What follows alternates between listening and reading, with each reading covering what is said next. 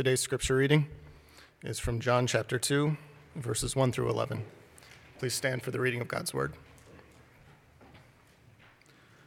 On the third day, there was a wedding at Cana in Galilee, and the mother of Jesus was there. Jesus also was invited to the wedding with his disciples. When the wine ran out, the mother of Jesus said to him, They have no wine. And Jesus said to her, Woman, what does this have to do with me? My hour is not yet come. His mother said to the servants, Do whatever he tells you.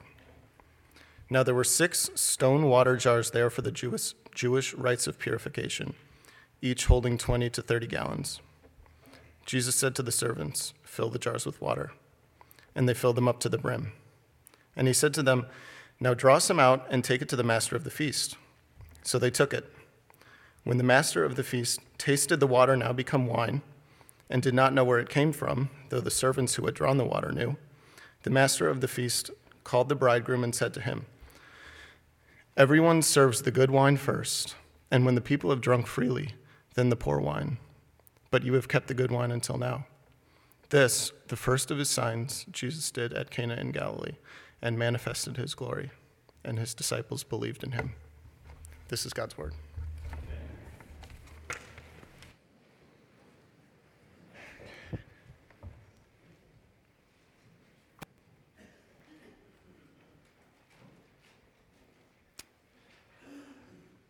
When I was in high school, um, I didn't really think about the big questions in life, but my older brother was a little bit of an armchair philosopher, so he cornered me and said, So, what's the purpose of life?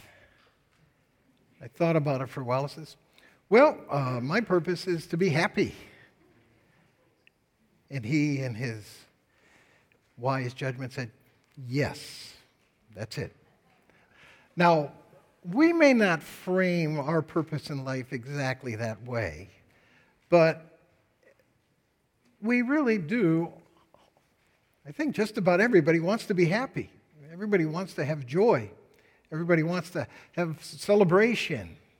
I mean, I don't know many people who are saying, you know, um, I really want to become uh, much more unhappy or you know, I can't wait to, to get depressed. I wish things, I, I wish I didn't feel so well. Uh, now, we all want to be happy. And so we take different paths toward that. Um, I saw an interview with a lead guitarist of a heavy metal band once. And he talked about his road. And he said, I lived everything. I had this dream, and the dream didn't involve drugs and treating women like objects year after year, which I did. I couldn't stop being bad to my body. I was like an animal. Words can't express how lost I was. Being a multimillionaire, not being able to find the meaning of life. I didn't like the religious aspect of Christianity and hearing about it. And so we have here a person pursuing life, and he found it was really a dead end. Then he considered Christianity, but that seemed so constraining to him. But he continues. I didn't like the religious aspect of Christianity and hearing about it. But Christ, the indwelling Christ, changed everything for me. It was the best thing that ever happened to me. God is so real. He's not some religious guy in the sky. We have different paths. This guitarist found the path of Christ to joy and happiness. It's a path he offers all of us. Let's pray. Our Father, open us, open our eyes, open our hearts, our understanding to this first miracle of Jesus. May we find it in it his way of life, and that we don't just see that intellectually today, But Lord, you move that into our hearts and you weave what Jesus wants to do in our lives deeply into our lives. In Christ we pray. Amen. As we've seen in our study of the Gospel of John, it opens with incredible claims about Jesus.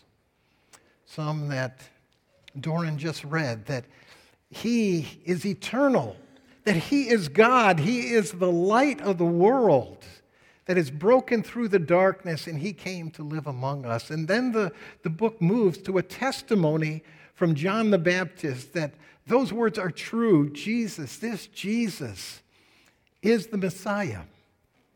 And then last week we saw that Jesus now moved among the people and he called his first disciples.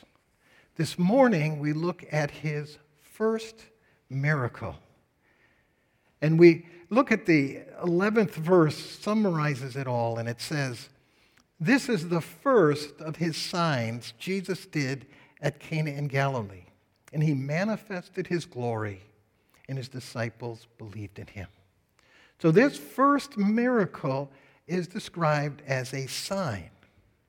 The significance of the miracle is not in what was accomplished, but in the message that it sends. Now, if this miracle was performed to wow everybody and have them come to the realization that Jesus was Messiah, we would expected, first of all, that it would be much more public. Instead of a small setting, we would think a massive crowd. Instead of only a few people, even at that small setting, the master of the feast didn't even know what Jesus had done. We would have expected many more people to understand what Jesus had accomplished. And it was a pretty insignificant miracle compared to the others. For instance, if we were going to make a top 10 list of Jesus' miracles, probably at the top would be bringing Lazarus back from the dead and, and those other miracles. Then it might be casting out demonic powers from people or giving sight to the blind, helping the crippled and lame walk, feeding thousands and thousands of people with just five loaves of bread. But here we have a miracle so that the bridegroom will not be embarrassed. So it, it's not what this miracle accomplishes that is so important, it's the message that it sends. One literary genius said this If you were inventing a biography of Jesus Christ, you would never, for the inaugural sign, include a miracle ministering to a mere social embarrassment. That isn't the way I would start my book. But it is the way Jesus started his ministry because the power, the importance of it is the message, the sign that Jesus gives. And we see this, uh, see this carried out even in the next interaction he has with his mother, that this is more than just what's physically happening. This is a message. So, verse 3 says, When the wine ran out, the mother of Jesus says to Jesus, They have no wine. Jesus said to her, Woman, what does this have to do with me? My hour has not yet come. His mother said to the servants, Do whatever he tells you. Um, is anybody confused by this? What's happening here is, first of all, Jesus' mother comes to him and he uses the term woman instead of mother. And that sounds very shocking. Uh, it's not a very intimate term. But it's not a disrespectful term either. When Jesus is dying on the cross and he looks down at Mary, he still uses the same words, even though his heart is poured out with love as he's trying to provide for Mary. He says, Woman, this, pointing to John, or referencing John, the author of this book, he's your son. He's going to take care of you.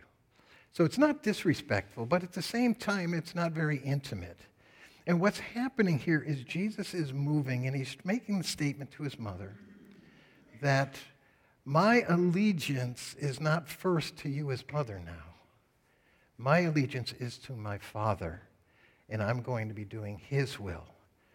So, Jesus is thinking in a whole different plane than his mother is. And that's why he says, Woman, what does this have to do with me? Uh, literally, what he's saying is, What's this between me and you? Or in our vernacular, we're not on the same page about this. Why aren't they on the same page? Because the woman is thinking about physical wine. Jesus is thinking about spiritual wine. And so she, thinking physically, says to the servants, Do whatever Jesus says to do. He, thinking on his plane, is thinking, What I am going to provide in the spiritual wine for people is going to come in my last hour. I will provide the physical wine now, but my hour is not yet come, that hour which is going to produce the spiritual wine for all of us. So, again, what this miracle is about is a sign proclaiming what Jesus is going to bring us. And what is he going to bring us? In short, he's going to bring us joy and a celebration of life and eternity. Now, this is the opposite of what a lot of people think Christianity is. Ask a person on the street, and joy is probably not the first word that comes to their mind when they hear the word Christian. But that's what Jesus is bringing us. We see this in the setting of the first miracle.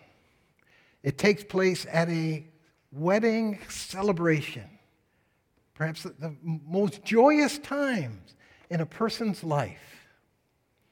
And you see this thread of celebration and parties throughout Jesus' ministry.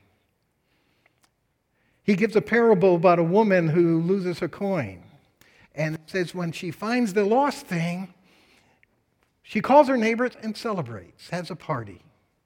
When the shepherd loses one sheep and he goes out and he finds it and he brings it back, he calls the neighbors and they have a party. When the father has lost his son, who has turned away, gone to another city, wasted all of his money, and then comes back, the father embraces him and kills the fatted calf and throws a party, a celebration. That theme runs throughout the ministry of Jesus Christ. Even at the Last Supper, he says, I'm not going to drink this cup till I drink with you again. Essentially, at the marriage feast of the Lamb. Jesus is all about celebration. And we see this in the transformation of the water into wine itself.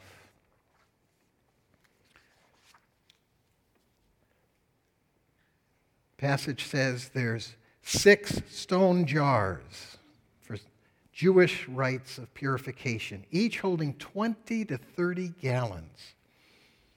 So do that multiplication 120 to 180 gallons of water are turned into wine.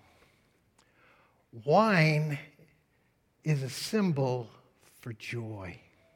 Psalm 104:15 says, "And wine to gladden the heart of man. Passage after passage in the Old Testament talks about when the day of the Lord comes, the wine will be flowing. Joy is flowing.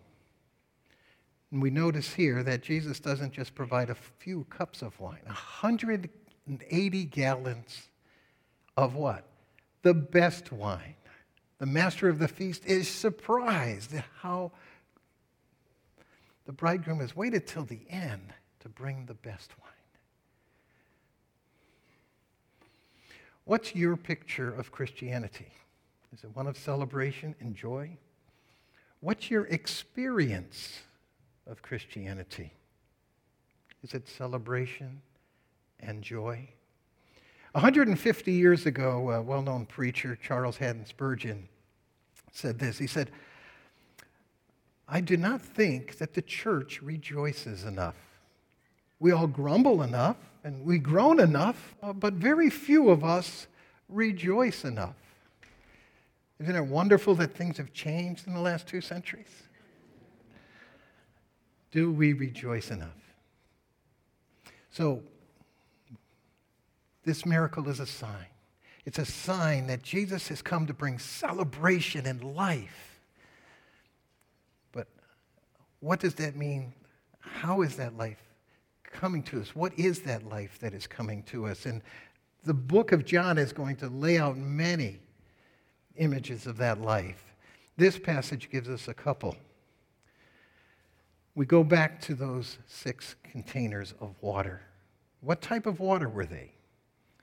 That said six stone jars there for the Jewish rites of purification. In other words, they would come and they would wash their hands, but it wasn't because, you know, your hands are dirty, let's wash your hands off.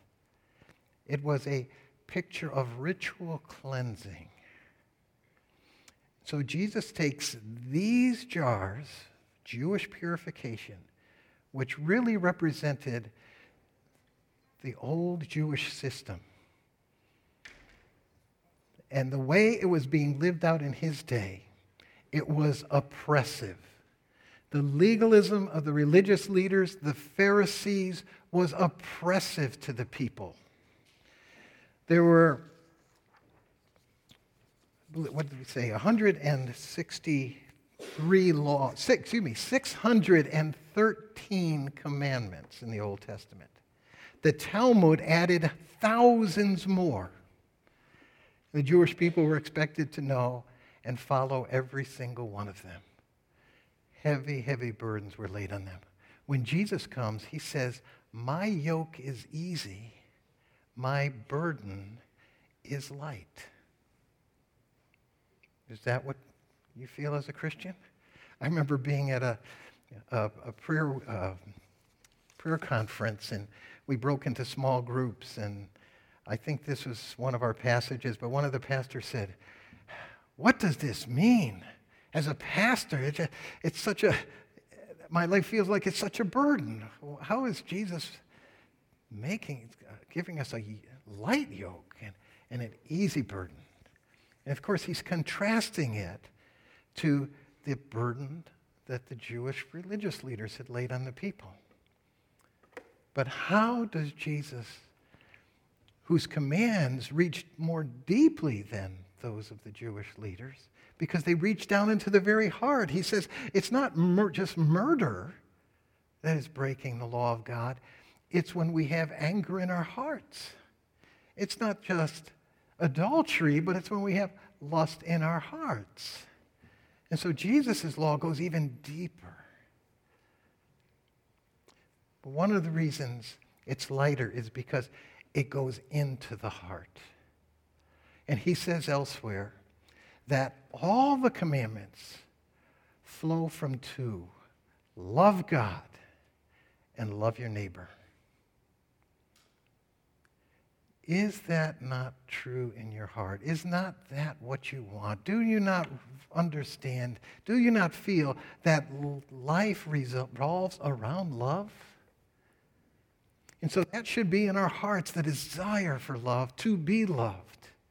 And what we receive from God is His love. And then we, our, the commands help us to understand how to live in that love love for God and love for others. And so when we realize this, then we see that God's laws resonate with our hearts and resonate with our deepest desires. We align with these. They're not something that is oppressively put on us, but something we want to live out itself. In a second way, his laws are not a burden. It's because of his love for us. We love him. And we love him by keeping his commandments. Uh, my wife and I wanted to go to movies, and she wanted to go to Little Women, and I wanted to go to Star Wars. and so we were planning, let's find a time they're both happening, and you go to that one, and I'll go to this one. Well, uh, week after week went by, and I wasn't sure the movies are going to be in the theaters much longer, so I saw and I, I set it up a Valentine's present. We'll go to Little Women. And we went to Little Women. She loved it. Just last night, I was saying, you know, I looked and I'm glad we went last week because uh, Little Women's no longer there, neither is Star Wars. And she went, oh. She's.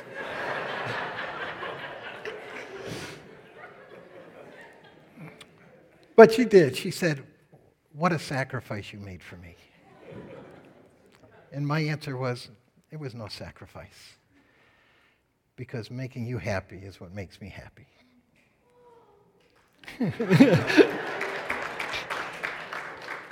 but is not that what's really at the heart of our relationship with Jesus Christ? He loves us so much. We love him. What makes him happy is what makes us happy. His commandments are not a burden when we, when we look at it in that way. So, joy comes because, first of all, the burden's taken away in following Christ. And secondly, we see in this passage that Christ brings us a new creation. You'll notice there are six jars of water. And we see that this is part of a theme that John runs throughout the book. He begins with the words, in the beginning, which immediately bring us to a realization that God is talking about creation. We're going to see the culmination of the book is when Jesus dies on the cross, he says, It is finished. Precisely what God said after six days of creation. He said, It is finished, and he rested. On the cross, Jesus said, It is finished, and he rested his head on the cross. And so when we see these six water pots, we are realizing what Jesus is doing is there's an old creation that has been damaged by sin, that has twisted our lives. And Jesus has come to bring it new, to bring a new wine into our life, to make the old new. We all know this world is broken. Turn on a news channel, it's undeniable that this world is broken. And if we're honest with ourselves, we look inside and we know we are not the people we want to be. We are broken. Sin has broken our relationship with God, it's broken our relationship with one another, and it's broken our relationships with ourselves. We have put ourselves on the throne of our lives instead of God. We are looking out for ourselves for number one first instead of others. And we surround ourselves with defense mechanisms in our own personal lives because we can't face the truth about ourselves. That's what sin has brought. But Christ comes to bring back reconciliation with God, where God, by His grace, embraces us in the fullness of His love and gives us new life, a new relationship with Him that cannot be broken. And God gives us the Spirit of Christ, the Holy Spirit to bring us in a love relationship with one another. At the foot of the cross, especially the church itself, is made one, where we are to consider one another more important than ourselves. He restores our relationship with one another because I am no longer in competition with you. Because I have Christ, I have everything. So I don't need to fight you for anything. So I am now open to loving and looking out for you. And we can drop our defenses because if the God of the universe accepts me as I am because of what Christ has done, I can accept myself. And I can live authentically with myself and in front of you. Jesus Christ frees us from those burdens of sin. He's going to go on, say, He's the new temple. He's the very presence of God living among us. That He offers a new life, a new birth. Old things have passed away, all things are new. He offers a new well of living water. He offers a new way of worship in the spirit, not the outward, but that which flows from a heart bubbling up for the glory of God. And he's going to continue with all the miracles he does. Each is a sign of something Jesus is bringing. Light of the world, he gives us sight. He's the good shepherd. He cares for us. This book is going to go on and on to show all the wonders of what Christ has come to bring that brings us joy. This sign brings the general truth of what he comes to bring. The others will be more specific. And so, how do we get what Jesus is offering? How do we receive it? And this first miracle shows us as well. Very beginning, it says Jesus was invited to a wedding with his disciples. When the wine ran out, the mother of Jesus said to him, We have no wine.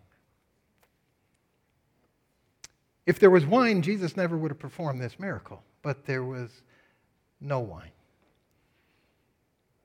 There was a need. To receive what Christ has to offer, we begin realizing we have no wine. That apart from Jesus Christ, we are lost. The religious people of the day, they had no wine.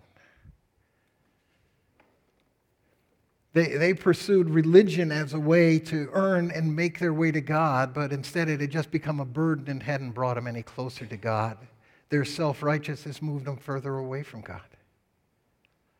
Uh, people like our guitarist at the beginning of our sermon this morning. He, he, he had no wine. He sought it in money, sex, drugs, fame and he came at the end and said, I have no wine. I'm so bad. And in fact, everything he pursued as a path to God apart from Christ was actually an idol. He was seeking to find fulfillment in these things. And so they had become his God. Because God alone can fulfill us. So we have to admit, too, we have no wine, that we have sinned, and we are destitute, and we cannot make up for our sin. We cannot make, the, make it right. The prophet Isaiah said, All our righteousness is as filthy garments, or ESV. All our righteous deeds are like polluted a polluted garment. See, even our righteousness is sin. So we can't make it. We're, we're all without, without wine. But in this miracle, once they're willing to see they don't have wine, Jesus makes wine for them. At what cost?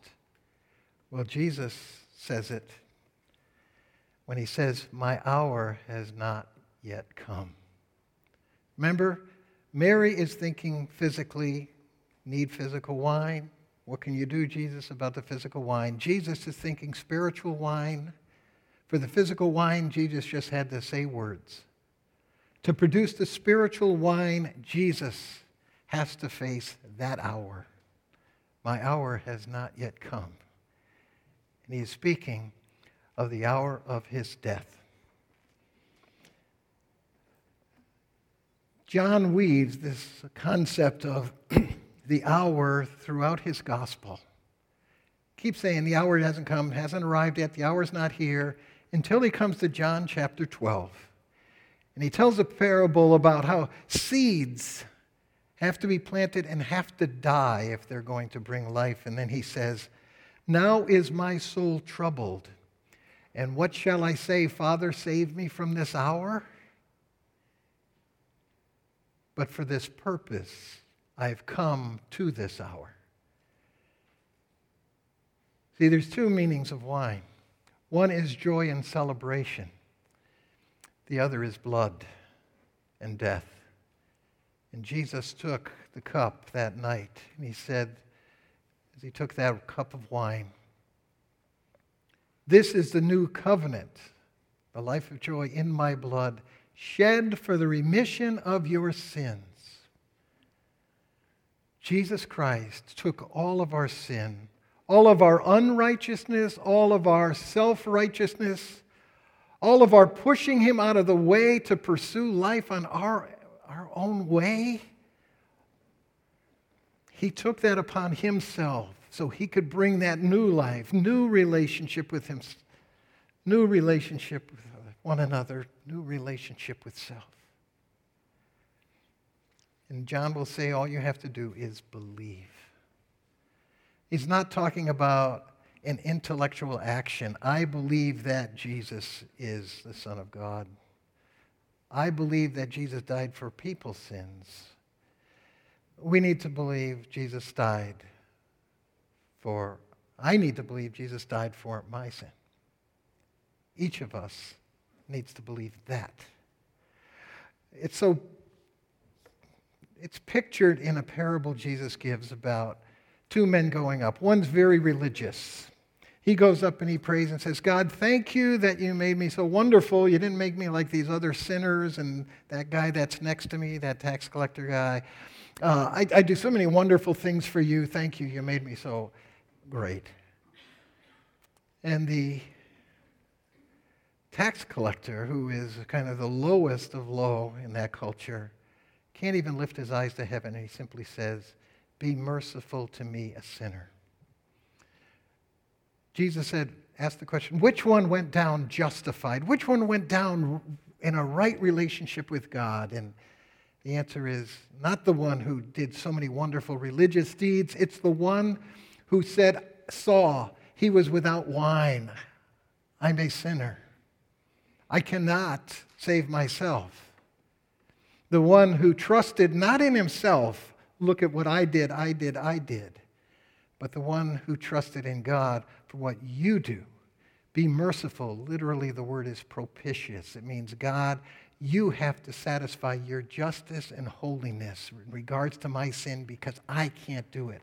And that's what Jesus Christ did on the cross.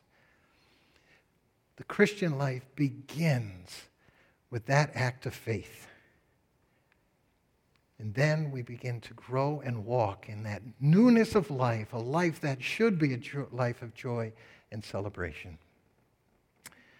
One preacher asked and answered a question. He said, What is it that most, excuse me, why is it that most people are not worshiping God? They're saying, I had an upbringing in the church. Now I want to enjoy myself. Their view of Christianity is suck it up, keep your nose clean, and save me from hell. That's a common thought about Christianity in our culture today.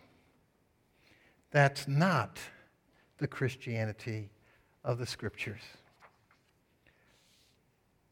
The Apostle Paul said, Rejoice in the Lord always. Again, I say rejoice. Peter wrote, Though you do not see Christ, you love him and you greatly rejoice with joy inexpressible. John said, I write these things that your joy may be complete.